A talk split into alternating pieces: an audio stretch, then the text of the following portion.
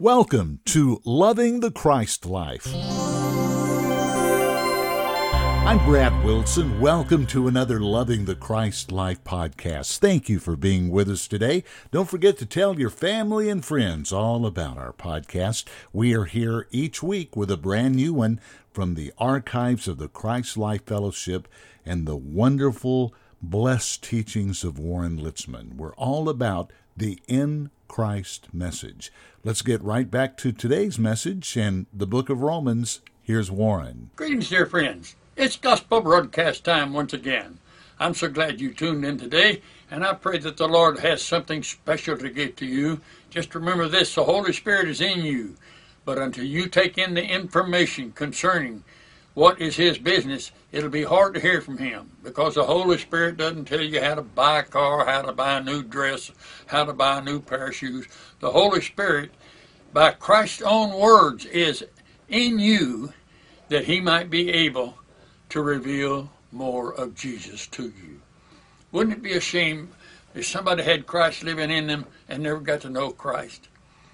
Well, there are multitudes of people running around like that today, and you know why? They haven't come to the message yet that Christ lives in human beings. They haven't read Paul's epistles very closely yet. Or if they read them, they changed them immediately because they didn't understand that or didn't want that. So the facts are this is a broadcast that takes the scriptures just like they are. We're studying in Romans chapter 7, and we've reached verse 6. It begins by saying, But. It's sort of an answer to the last verse. The last verse says, For when we were in the flesh, the motions of sin which were by the law did work in our members to bring forth fruit unto death. But now, we're ready to build with but now. But now we are delivered from the law, being dead wherein we were held. Well, it's not hard to find an answer to that, is it? Whenever Christ came to be our life, we didn't need these outside things to glorify our God anymore. You know how God is most glorified? By you knowing that Christ lives in you. Why is he glorified by that? Because that's his only begotten Son. Because that's the one that is co creator with him in his entire plan. That's because Jesus is coming back to get a group of people who have Christ living in them. No doubt about it. That's what it's, that's what it's going to be. It is very important that we learn this Christ, that we come to know Him in His fullness. And that's Romans 7. It stares you right in the face and tells you all, all, all, sorts of, all sorts of new things. And this line reaches very far. It says, For when we were in the flesh, the motions of sin were by the law. Now, do you understand that? What is it that keeps unbelievers from coming to know Christ as their Savior? What keeps them? Well, this line sort of explains it. When we, which the motions of sin, that's a part of the law, the motions of sin which were by the law did work in our flesh. A simple way to put that is when a person accepts Jesus as their Savior, their big problem in life is their flesh. That's what has demanded of them to do this, to do that, and that's how they got into sin. That's how they, they wouldn't come to or trust God at all. It's, it's just a marvelous, marvelous thing that people so likely, so likely, when they hear a gospel preached, get mad, get upset. Why? Because the thing that is in them comes from the flesh. If you can cut out the flesh, you'll cut out the sin. Because it begins in the flesh. Something in the flesh, something in your soul and body will manifest itself. And you'll go wrong. You'll go wrong in order to grab it, to get a hold of it, or to live onward. So as we look at this verse, we're seeing something very important. It says, Now we are delivered. What do you notice first in that line? It's simple grace. Grace. Why? Now is a grace word. Now, law is a word of humanity. People like the law because there's something in them that say, that just matches me. Well, that's the me that needs to be crucified with Christ. That's the me that doesn't count anymore. That's the me that's not going to get into the Father's house without a change. Changes, changes into Christ and His glory are simple things. God didn't make them difficult. You don't have to be a scientist. You don't have to be a sermonizing preacher. You don't have to be a very intelligent individual to be drawn into the fullness of God. Christ in you is your hope of glory. In you, in you. Where'd you get him? Did you manufacture him? Did he come because you asked him to come and live in you? No. That's a part of the gift of God. God's gift to every born again person is Jesus Christ. You understand that? God's gift to every person is the gift of Jesus Christ. For what? Meet their needs? Secondary. Heal the sick? Secondary. Supply financial means? Secondary. Primary, Christ is in the believer that that believer might grow up in that Christ and become a blessing to the Heavenly Father. You understand that? That kind of rips out a lot of your beliefs, doesn't it? Well, a lot of people believe things, odd things, different things, before they get to Paul's epistles. Because Paul is the only man who knows how to live in this dispensation. There's no other gospel for this dispensation. There's no other way to live. All you got to do is open up the book to Paul's epistles and read what is going on in the world, what's going on in life, what's happening to you. It's there because God made it very simple. It is a very simple gospel that I preach unto you. And so that line should be very helpful to us. It says, But now, you don't have to wait for grace to work. You have to wait a long time for law to work. I hardly know of a law church anywhere that doesn't have a, a seminary of some kind for everybody to get saved in that church. I mean, they have to go through a crucial, crucial, that's my word. They have to go through a crucial understanding of the doctrine of that church, what they believe. Everybody that believes like that is able to answer them by saying, what we believe is what we believe, and if you want to join us, you're going to have to believe. Believe what? Believe whatever that church has laid out for you to accept and to believe. Just a quick break, and we're right back to Warren in just a moment. We are all about the in Christ message. Warren's teachings are right from the Bible. These are wonderful teachings, Paul's teachings from the book of Romans that we're in right now. And uh, we go through different books every once in a while to bring you the total in Christ message. These messages and more of Warren's wonderful books and videos and audio recordings are on our website, christ-life.org. Check it out. We've got a brand new website up there, and it's really great. We've been getting some good comments about it. Go to the bookstore, look for these wonderful teachings for your own library. Christ-life.org. Now back to Warren. Believe what? Believe whatever that church has laid out for you to accept and to believe. Humanity in religion has a hard time accepting people in their beliefs because they're not tied to the scriptures. And I can imagine why some good preachers won't tie people to the scriptures because they see their Bible changing all the time, and the person they're trying to reach probably has already read something in the Bible contrary to what this preacher preaches. You say, well, is that happening? Sure it is. Sure it is for hundreds of years, people preach, least uh, three or four hundred years, not hundreds of years, three or four hundred years, people took Paul's message.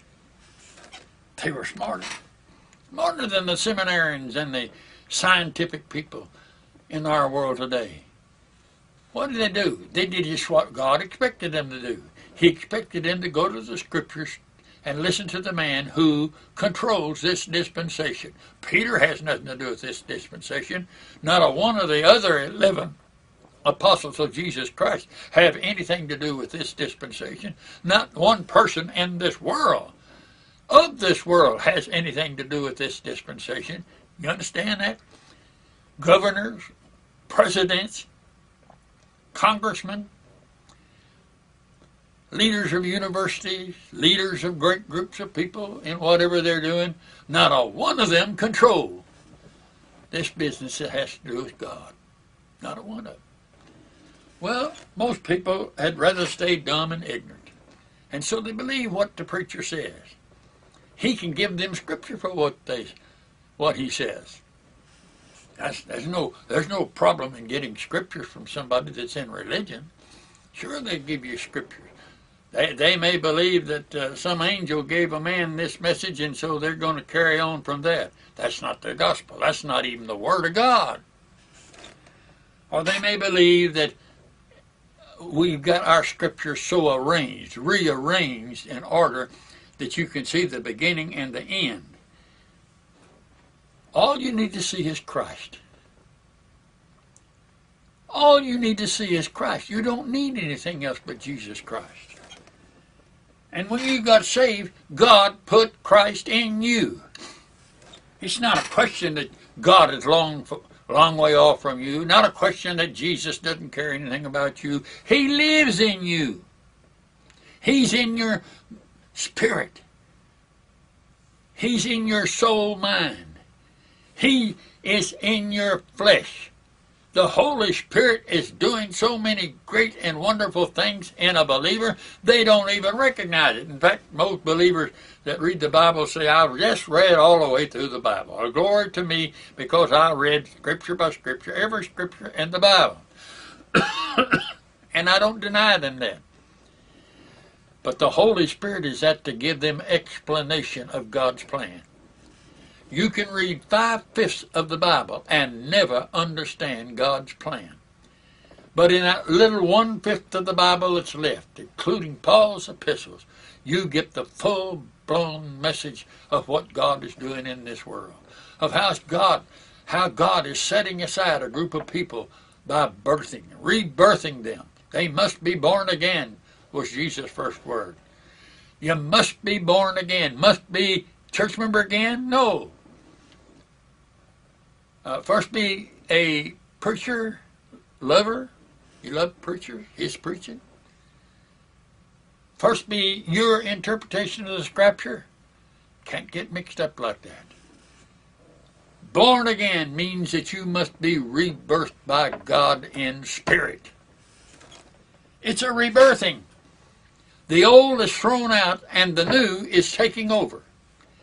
The old is devil's work. The new is Christ life.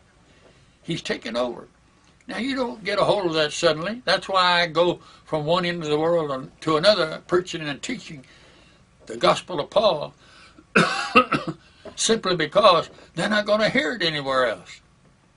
They're not, they're not going to come to know it any other way. It's all locked up in Paul's epistles.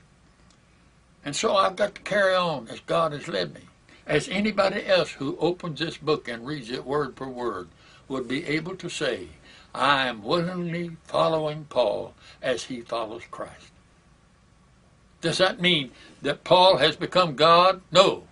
Does that mean that Paul is bigger than Jesus Christ? No. Is he bigger than the Old Testament saints? No. Then why are you saying follow him? Because he said it. He said it. What's that based on? Follow Paul as he follows Christ. What's that based on? It's based on the fact that it was revealed to him by Jesus Christ after Christ got back to heaven. A new plan was going into operation, and God revealed to the Apostle Paul what this message was. It's to Paul it's given. Nobody else has it. Not Moses, not Abraham, not Jeremiah, not Daniel. None of them had it. They weren't supposed to get it because God gave it to the Apostle Paul. You see, it's a new start for God. A new start. It's a part of His plan. And with the death of Jesus on the cross, God couldn't, as it were, hold back in his mind he's going to help humanity.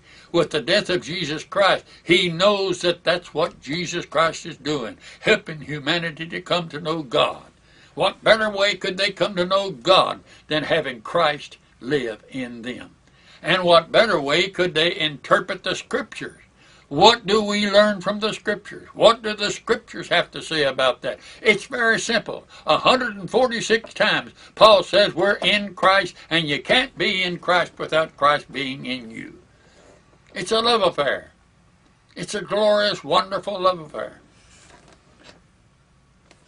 So you see, some people just don't want to take God's Word. Our line that we're studying says, For when we were in the flesh, the motions of sin which were by the law. Paul did something there that nobody else in the Bible did. No one else I know of in the scriptures ever said that the people who continue in law are following their flesh. How could that be? One reason is Peter was still preaching circumcision. That's a thing of the flesh. That's a thing of the flesh. And that's the way it is today. People pick out something they like, something Grandma believed, Uncle Joe believed, and they try to put a wrapper around it, make it look better and sound better, and give it to the people.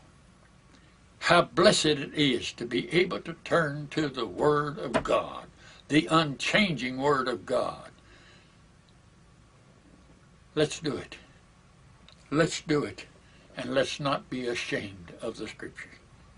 Gotta go. My time is up. God bless you till next time. Bye bye. Thanks for being with us. We've had another great message from the book of Romans from Warren Litzman about the in Christ message. Again, find more about this wonderful, blessed message from our website, christ-life.org. Our thanks to Robbie Litzman. She lets us go in the archives every week to bring out these wonderful lessons from Warren to give to you. Valerie Hill does our Twitter account. Tammy Laycock does the weekly podcast notes. And this program is produced weekly by Teresa Ferraro from the Christ Life Fellowship. Until next time, I'm Brad Wilson, loving the Christ life.